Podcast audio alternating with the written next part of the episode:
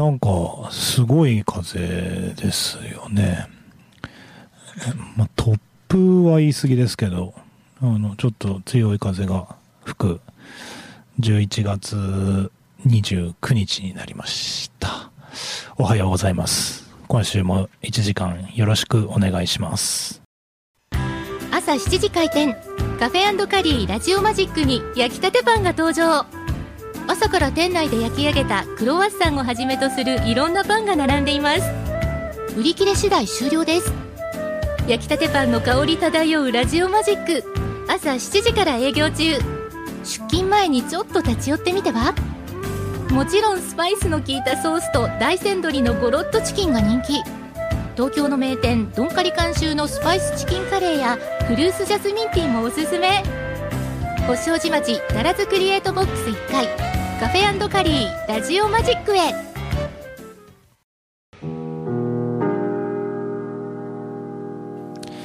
世界8億9000万のスバルタクシーファンの皆さんおはようございます帰ってきたヘビーメタルの逆襲の時間ですこの番組は FM 放送周波数 79.8MHz またダラズ FM のインターネット放送はパソコンからサイマルラジオでさらに無料音楽サイトリッスンラジオを通じて全国どこからでもお聴きいただけます。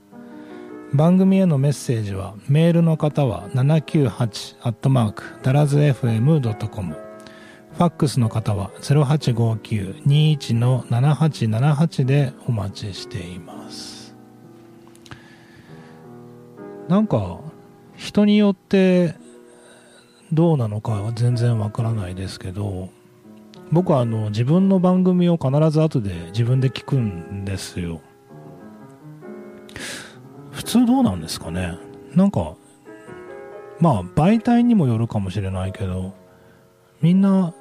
生放送とか喋っちゃったらもうそれで終わりですかね？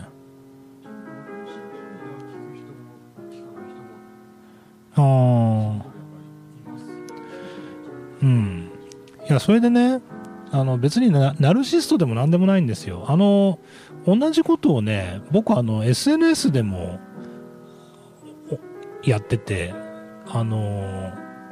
まあ、特に Facebook とかで投稿することって、あの、まあ、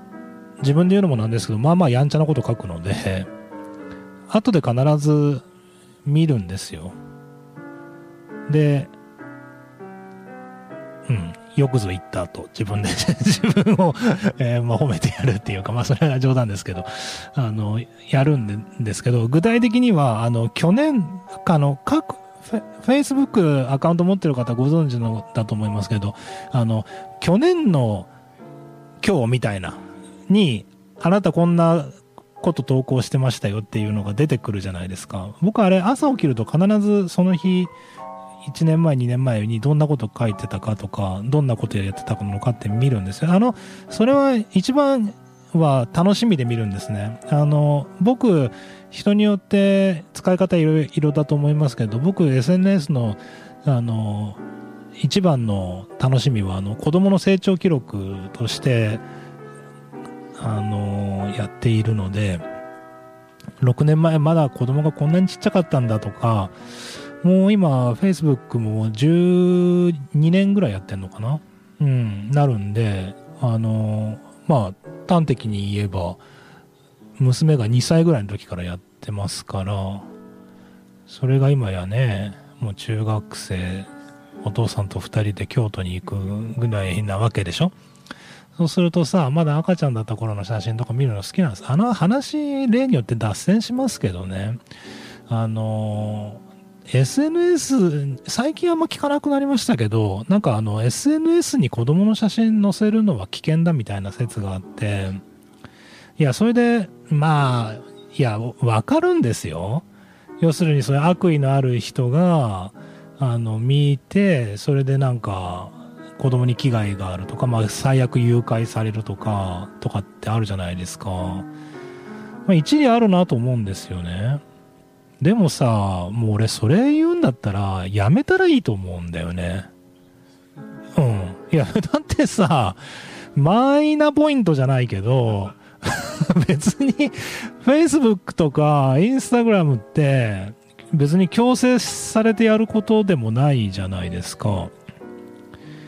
で、なんか未だにね、あの、本名がとかって、あれ、あの、脱線の脱線しますけどね、あの、今、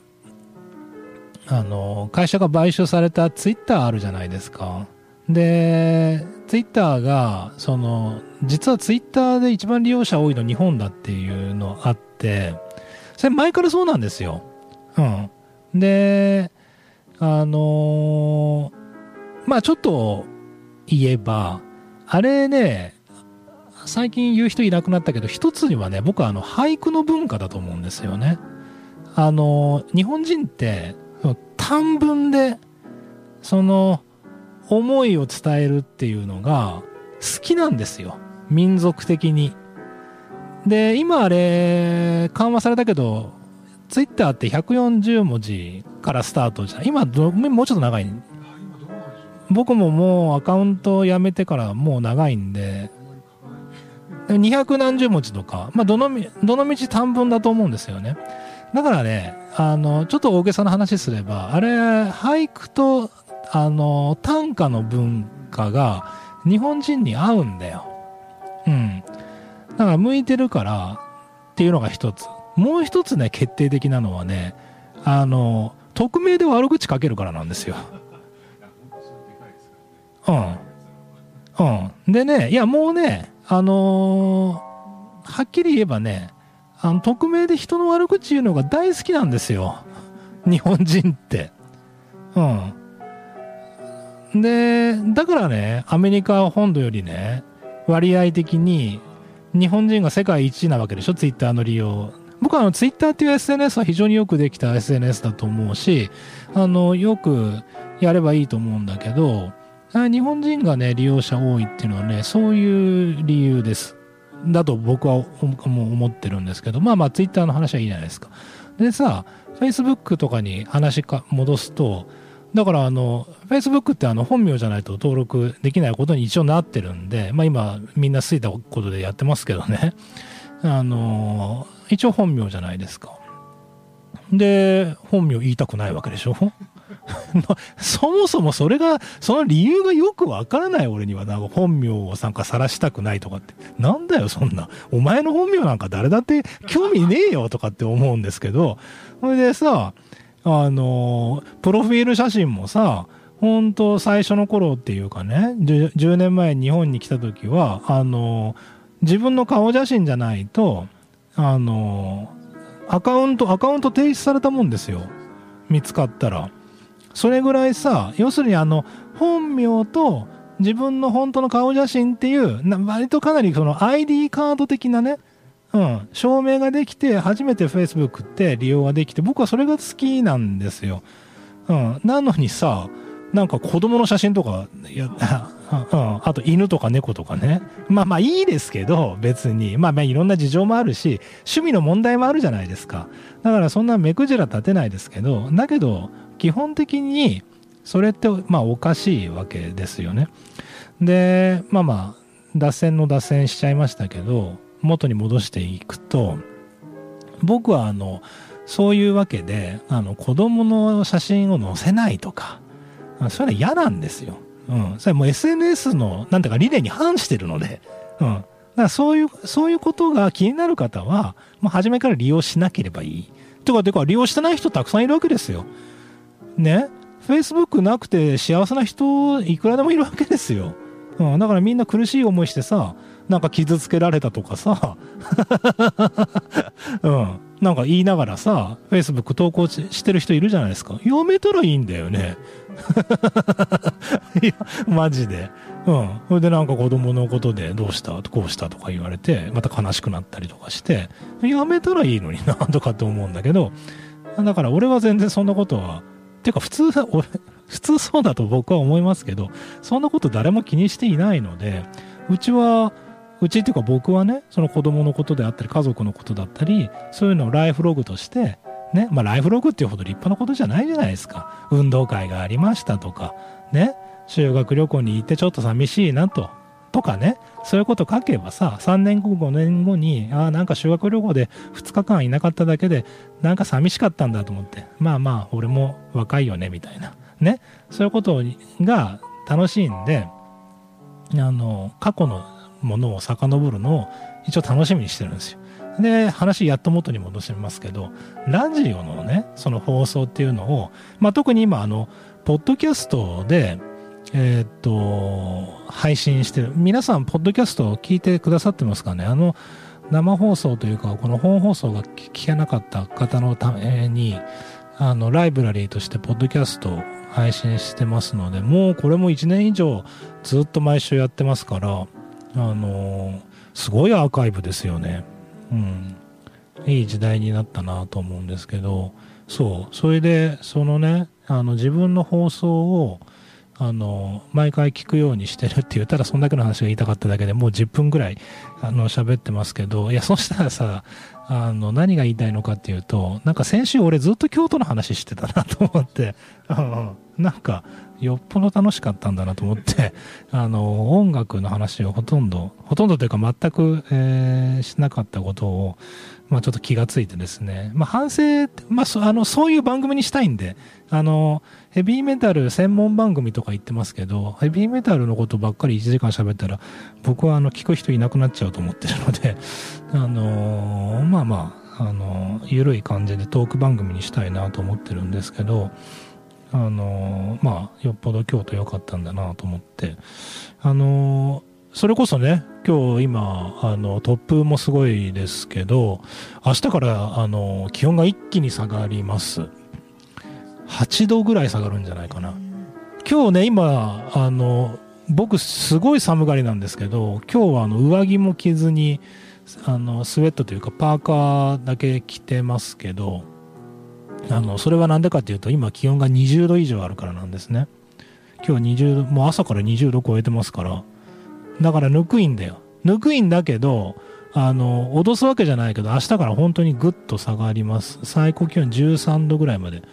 で、最低気温が5度とかですから、もう朝とかもう風呂行くとき極寒ですよ。ね。で、3度とかまで今週行っちゃいますから、あの、皆さん体調管理に気をつけてくださいね。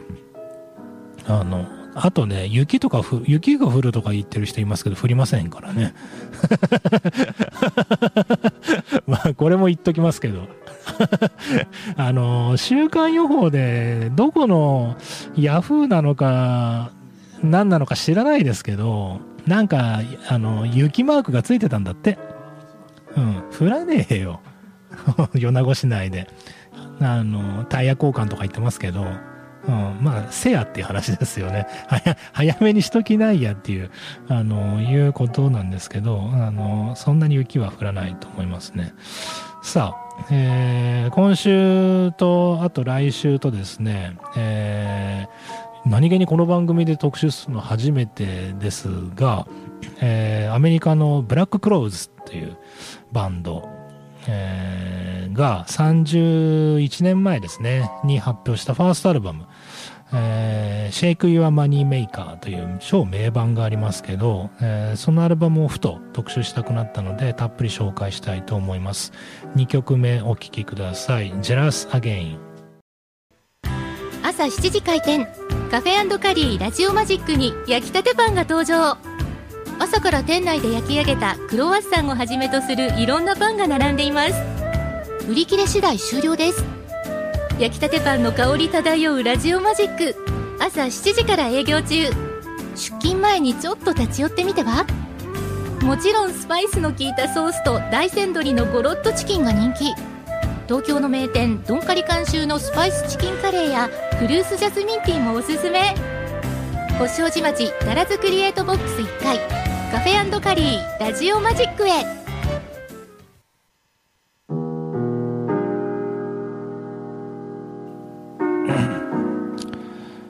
パンなんですけどね。毎日焼いてるじゃないですか。うん。なんかね、パン屋っていっぱいあるじゃないですか。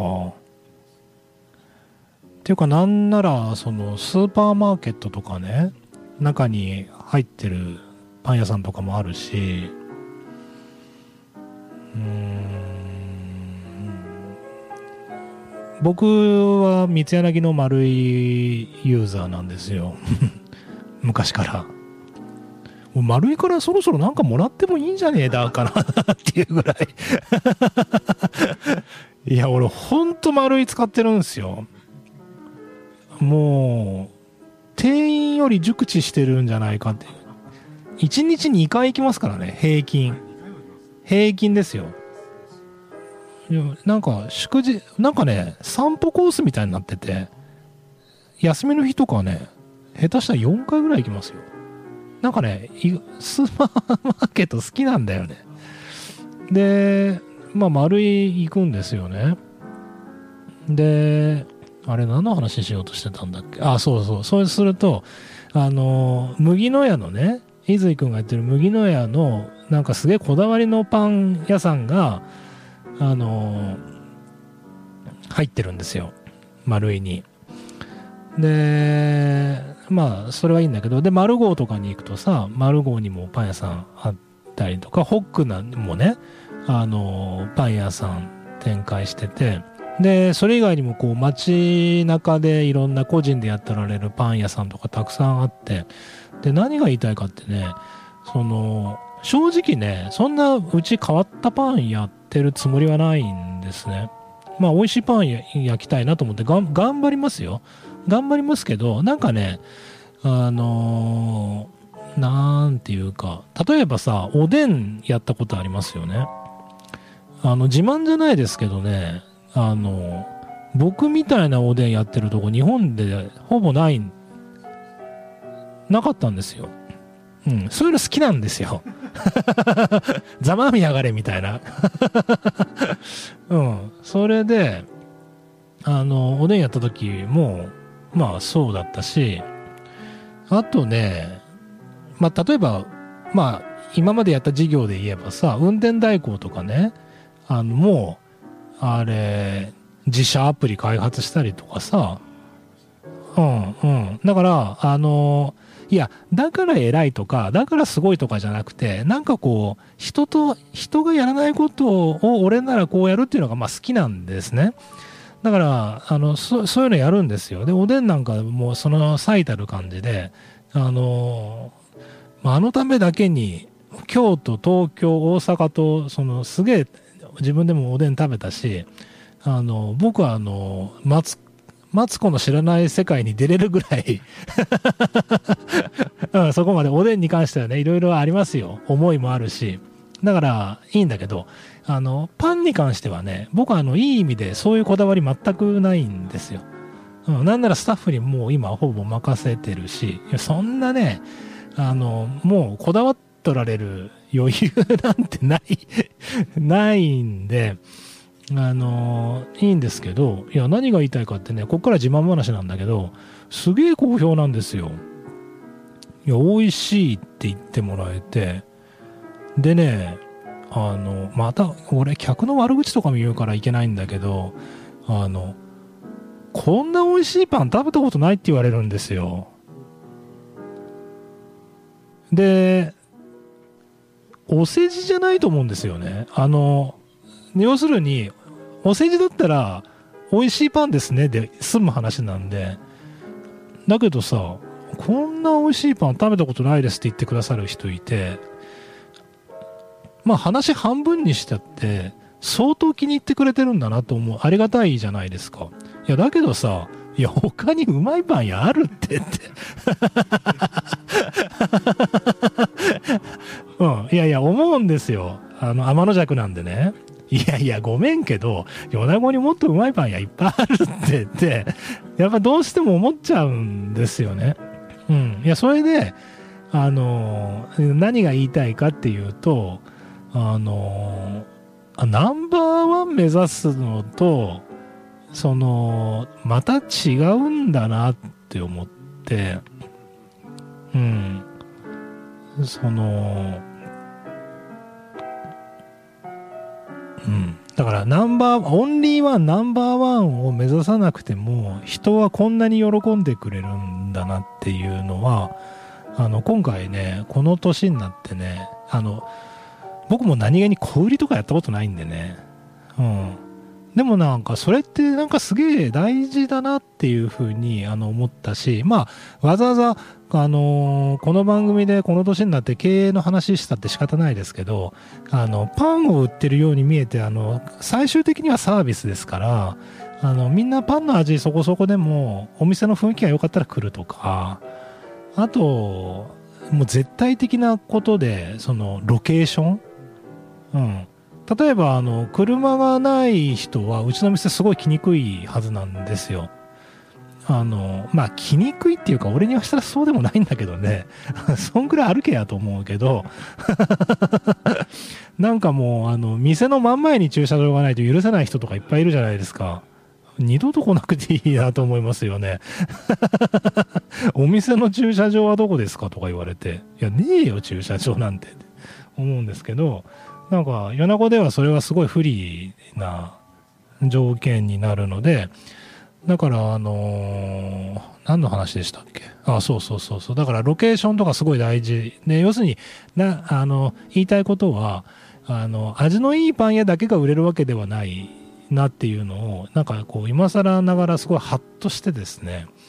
だからその発信であったりだとか、まあ、うちなんかはねドリンクもあるのでパンだけじゃないんであのパンに合わせて飲んでもらうコーヒーに力入れたりだとか、うん、自慢じゃないですけどね、まあ今日俺自慢ばっかりしてますね 自慢じゃないですけどね、あのコーヒーうまいんですよ。ラバールのコーヒー使っててね。いや、で、俺ね、前も言ったけど、ラバールより美味しいんじゃねえかなと思ってて うん。いや、ラバールより美味しいんじゃないかなって、まあ、思ってて。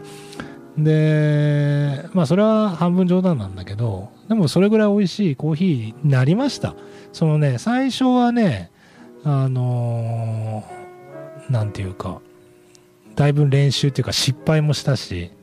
でさ、なんか今ぐらいになってからさ、すげえ言われるのが、飲食やってる先輩とか友達からもうなんか危なっかしくて見てられないって言われるのね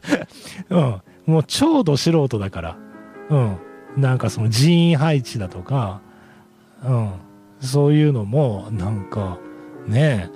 で、決してね、あの、決してっていうか、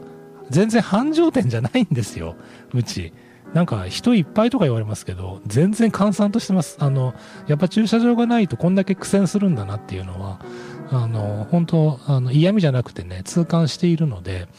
だから、あの、全然、あの、お客さんいっぱいなとことはないんですね。で、それまあどうしていくかって工夫なんだけど、なんか飲食やってる人からすげえなんか、あの、叱られはしないけど、なんか、もう松本くん見てるのがしんどくてみたいな。辛いのわかるからみたいな。ごめんなさいね、なんか、あの、幸薄い感じで、本当に 申し訳ないなと思いますけど、あのー、何が言いたかったのかな。あ、そうそう。だからね、あのー、パンもね、そうだけど、カフェもなんか、なんかね、ようやく、その、なんていうか、あの、カフェやってますってなんか言える、言えるようになってきた感じ。なんか今までね、ちょっとなんかおこがましくてなんか言えなかったですよね。うん。なんかもうそろそろ、あの、パンとコーヒーのことをちょっと語ってもいいのかなっていう自信でもないですけど、あの、スタートラインにつけたかなという、そんな気がしてます。ぜひ皆さん、あの、食べに来てください。さあ、えー、アメリカのブルースバンド、ブルースバンドだな、もうこれは。えー、ブラッククローズが1990年に発表した、えー、Shake Your Money Maker というアルバムがありますけど、それを、えー、ずっと1曲目から順番に紹介しています。えー、続いて3曲目お聴きください。シスターラック。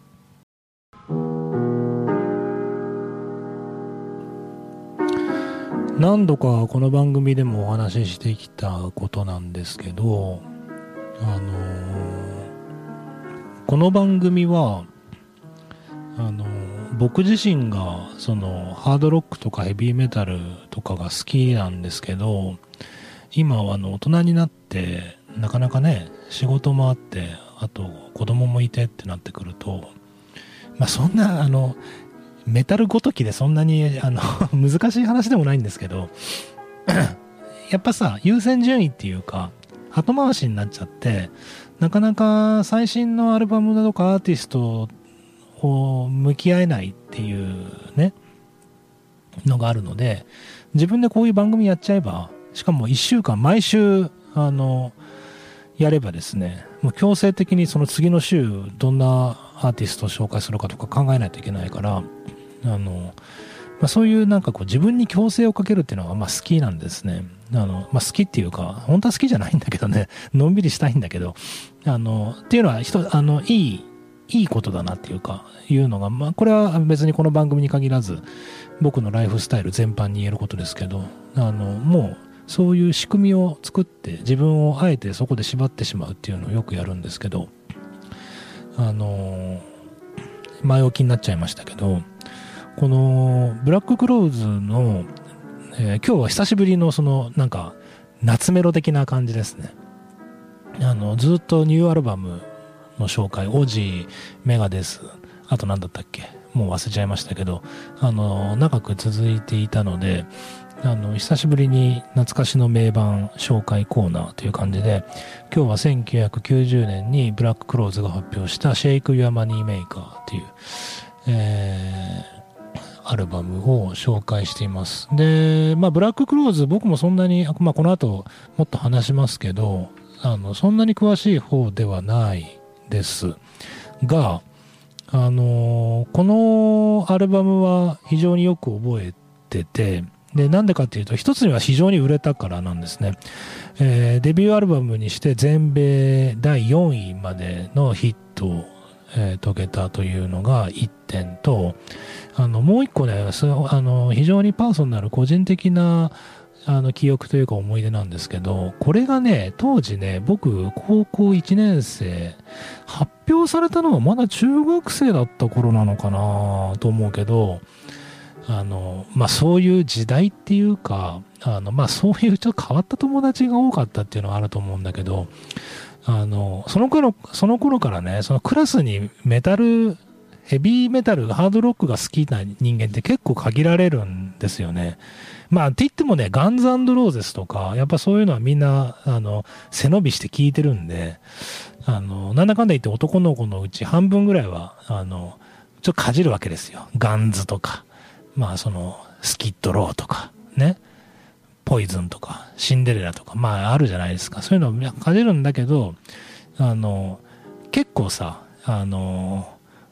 俺らはあの自称マニアックですから。なんかああいうにわかファンとは一緒になりたくないよね。ほんと嫌な、ほんと嫌なね、うん。あの、そういうところがあって、まあ、にわかファンとは一緒になれないよねとかって言って あの、そういうのを語る友達がね、4、5人の仲間、まあ要するにモテないですからね。あの、今だったら女の子と喋るとか2億倍楽しいと思うんですけど、あの、そういうことができないですから、モテないので。だからそういうね、4人とか5人とか、でね、あの、僕はあの JR 栄線でこう、通学するわけですよね。で、通学の間ずっと、あの、ヘッドホンでヘビーメーター聞いてるわけですよ。最悪ですよね。それで、あの、米子東高のね、すごい、あの、あの、あの子今頃医者になってるんじゃないかな。なんかすごい秀才なんだけど、すごいメタル好きな子がいて、でね、賢いんでね、あの、言うことが知的なんだよ。うん。もうそれ最高で俺、大好きで、その彼のこと。あの、なんかのきっかけで、ね、仲良くなって、で、あの、栄線の中だけで喋るんですよ。部活も全然、僕なんか部活なんかやってなかったし、彼は何やってたのかわかんないけど、で、こう、栄、栄線でね、彼境港方面から乗るんですよ。だから僕が乗ってきた時にはもう乗ってて、で、乗ると、なんかこれこういうアルバムがあるねとかっていうのでいろいろとおしゃべりをして15分ぐらい。なんか高校生っぽいでしょ？な爽やかだよね。子供っぽくてね。でもそれが僕の中ですごい好きで。で何が言いたいかっていうとそのブラッククローズのシェイク・ユア・マニー・メーカーはすごいアルバムだっていうのをすごい彼は言うんですよ。でね、彼ね、すごい、あの、アグレッシブなメタルが好きなのね。今で言うデスメタルみたいな感じのが好きなんだけど、あの、シェイク・ヤマニーメーカー、まあ今3曲この番組聞いた方ならご存知だと思いますけど、めちゃくちゃブルーズなんですね。っていうかもう僕はこれ、あの、僕の中ではブラック・クローズっていうのは、あの、ハードロックバンドではなくてブルースバンドだってその頃から思ってたし、今も思ってるので、で、その、ブルースブルースって、あの、言いますけど、日本人なかなか分かりにくいですよね。その、アメリカ人にとってブルースってどういうものなのかとか、あの、なんか、アメリカ人にとっての演歌みたいなもんだみたいなね、言う人いますけど、大間違いですからね。そんな演歌みたいなのが、ね、取ってつけたようなね、あの、演歌は日本の心とか未だに言う人いますけど、演歌が生まれたの昭和40年代後半ですからね。そんなもん日本の心でも何でもないんですよ。なめんなよって、俺はいつも、まあ演歌が嫌いなわけじゃないよ。演歌が嫌いなわけじゃないけど、僕は演歌っていうのは、あれはかなり、こう、戯曲化された歌謡曲なんですよ。あくまで。あくまで歌謡曲ですよ。あんなもん別に日本の心でも何でもなくて ただの歌謡曲なんで、あの、全然それはそれでいい曲もあれば悪い曲もあるって言ったらそんだけの話なんですけど、だから、あの、演歌が日本人の心などと同じように、ブルースはアメリカ人の心だとか平気で言う人いますけど、もう全然違いますからね、その、刻んできた歴史であるとか、でももっと言ったらその黒人の、そのごい差別に対する思いとか、もう、いや、あの、すごい深いんですよ。で、その中でも特にサザン、サザンブルーズっていう、まあそのアメリカでも南部の方ですよね。で、もう本当に、あのー、いろんな意味で濃い感じ。で、ブラッククローズって、あのー、まあ、賛否もあるでしょうけど、これデビュー代、20代前半ですよね。で、非常にローリング・ストーンズなんかの、その白人の音楽っていう、まあ結局本人たちも白人ですから、なんだけど、あの、そのサザンブルーズっていう、その南部のブルースっていうのをすごい上手に、あの取り入れてるんですね。あのだから彼らはデビュー当時はこの音楽をやるには君たちはまだ若すぎるって言われてたんですから。うん。すごい、そんなこと言われるんだっていう話なんですけど、だからそれぐらいこう渋いアルバムをいきなり出してきた。で、この渋いアルバムが全米で4位まで上がっちゃうアメリカっていう国っていうのはすごいなって、まあ僕なんか思ったんだけど、何が言いたいかってね、だから俺、あの、当時僕15歳、16歳って人生で最も、あの、メタル愛が強い頃で、寝ても覚めてもヘビーメタルみたいな、あの、そういう頃なんで、何が悲しくてブルースなんか聞くんだよって思ってて、うん。で、ずっと前置き長くなりましたけど、僕実はこのアルバム、この年になるまで聞いたことない。うん、超名盤。